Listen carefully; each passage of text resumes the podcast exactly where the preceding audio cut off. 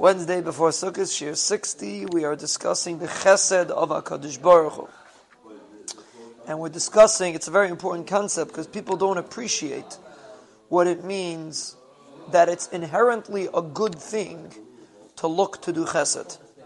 It's called a Rodef Chesed. People don't think it's so special, but really it's what the Rebbeinu does all day. Now,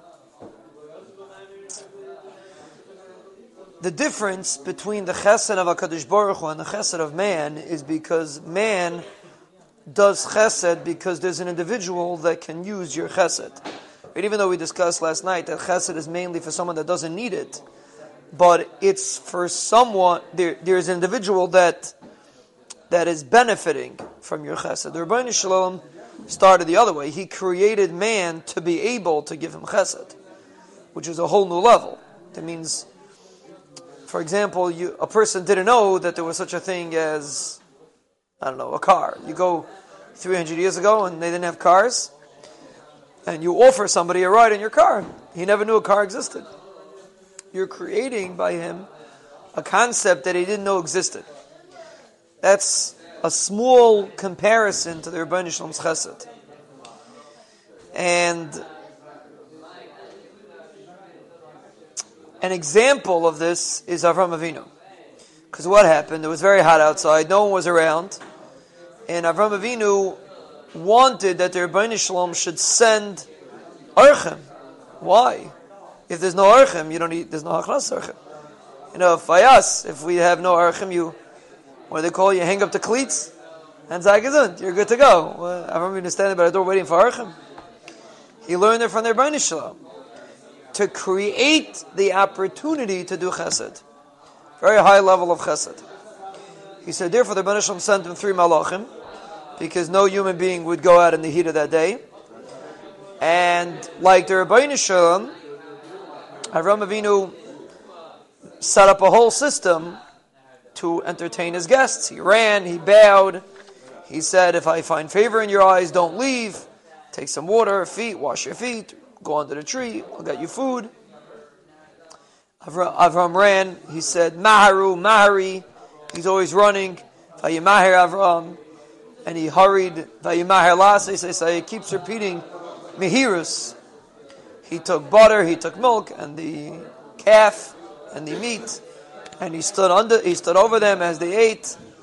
So, first of all, he emulated the Ribono Shel Olam in looking for recipients that didn't exist yet. Then he emulated the Ribono Shel Olam by utilizing himself and his household to provide his guests with what they need. And this was one of the foundations of how Avram Avinu emulated HaKadosh Baruch Hu.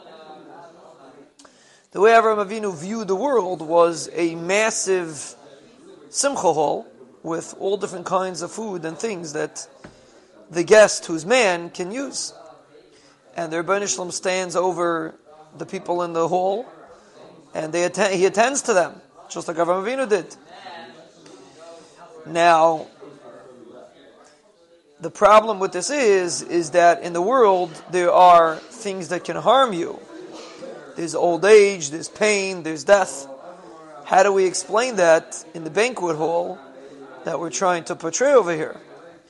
If there's negative things, seemingly that means it's not so much chesed.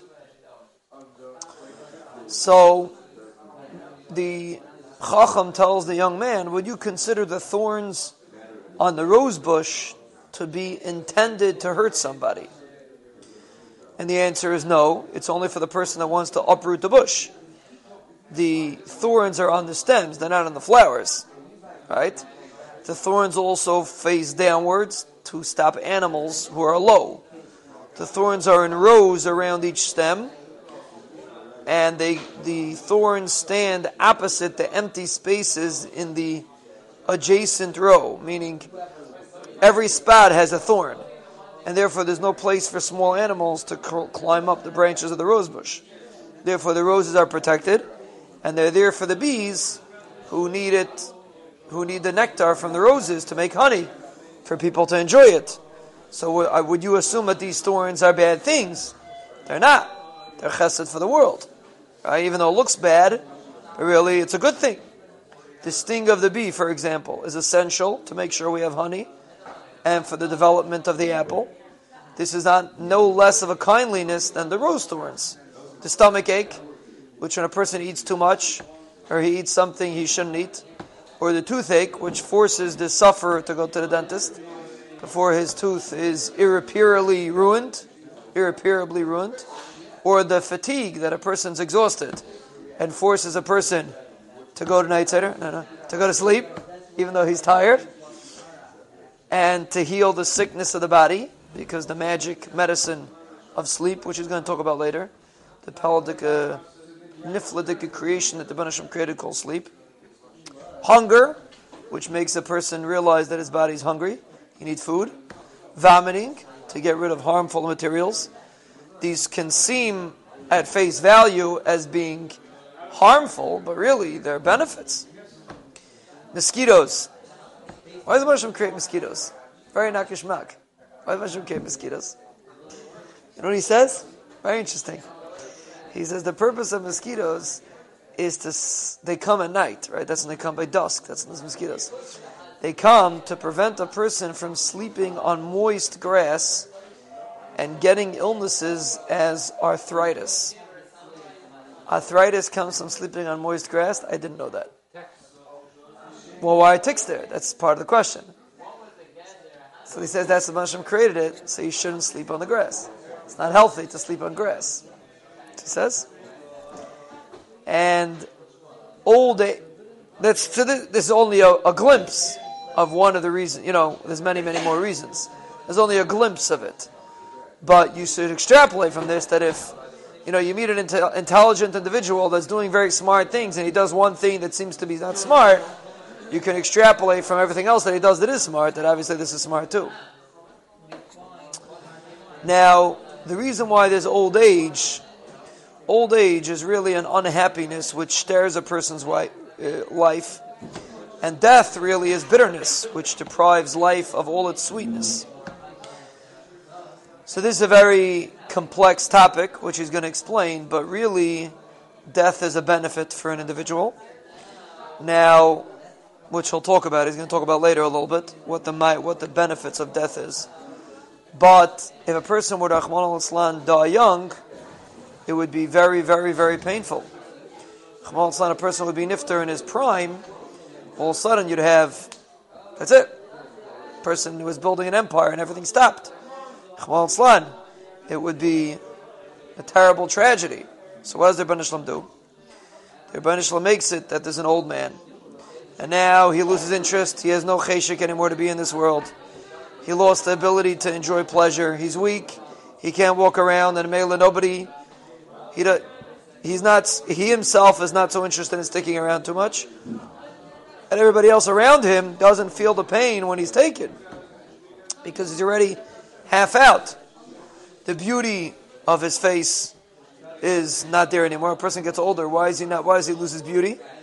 Because the purpose of beauty is to encourage marriage, but this person is not negay anymore, so there's no reason to have it. The beauty of the apple is to encourage people to eat the beauty of youthful people is to encourage producing children. Women seize childbearing earlier, very interesting, because the physical burden of pregnancy and raising young children is too strenuous for older people. So then, when their, ch- their faces become older, their children grow up, they don't need them anymore, and they don't, they don't spend their time hanging around. Therefore, they're more ready they they're ready to give up. You know, their family and friends are ready to give them up because they're not so necessary. Right? When an older person gets older, the children are already independent. They don't need them anymore. So therefore, it's not such a pain when they leave. Sometimes an old person becomes mentally or physically unable to attend to his needs, and then he becomes burdensome to his relatives, and fakert, and his death is less regretted. So in our mind, it sounds nebachdik but that's the way the death is a wonderful thing. We'll see later. The pasuk says Taiv Mayid is Misa. we should never experience it. We should be zeiche to live Mashiach. But be'etzem, it's a good zach. And when a person Chmal is taken away very, very young, it's extremely, extremely, it's shocking. and it's not, it's not a, it's, it's a terrible situation. So therefore, the Rebbeinu makes a person in a matzav that he leaves go slowly, and then from his perspective, he left go, and from his family's perspective, it's not you don't need him anymore. And a Mela, they don't feel you know that no one's going to say that, but that's the bottom line. And therefore, even when he's nifter, Melamaisa, you know, it's time to move on, and he moves on to Olam Haba, he gets his schar, and everyone's happy. So, it's an example of something that the Ben created in order to encourage or to make things work in a system that's best that best suits the way the chesed of Hakadosh Baruch Hu.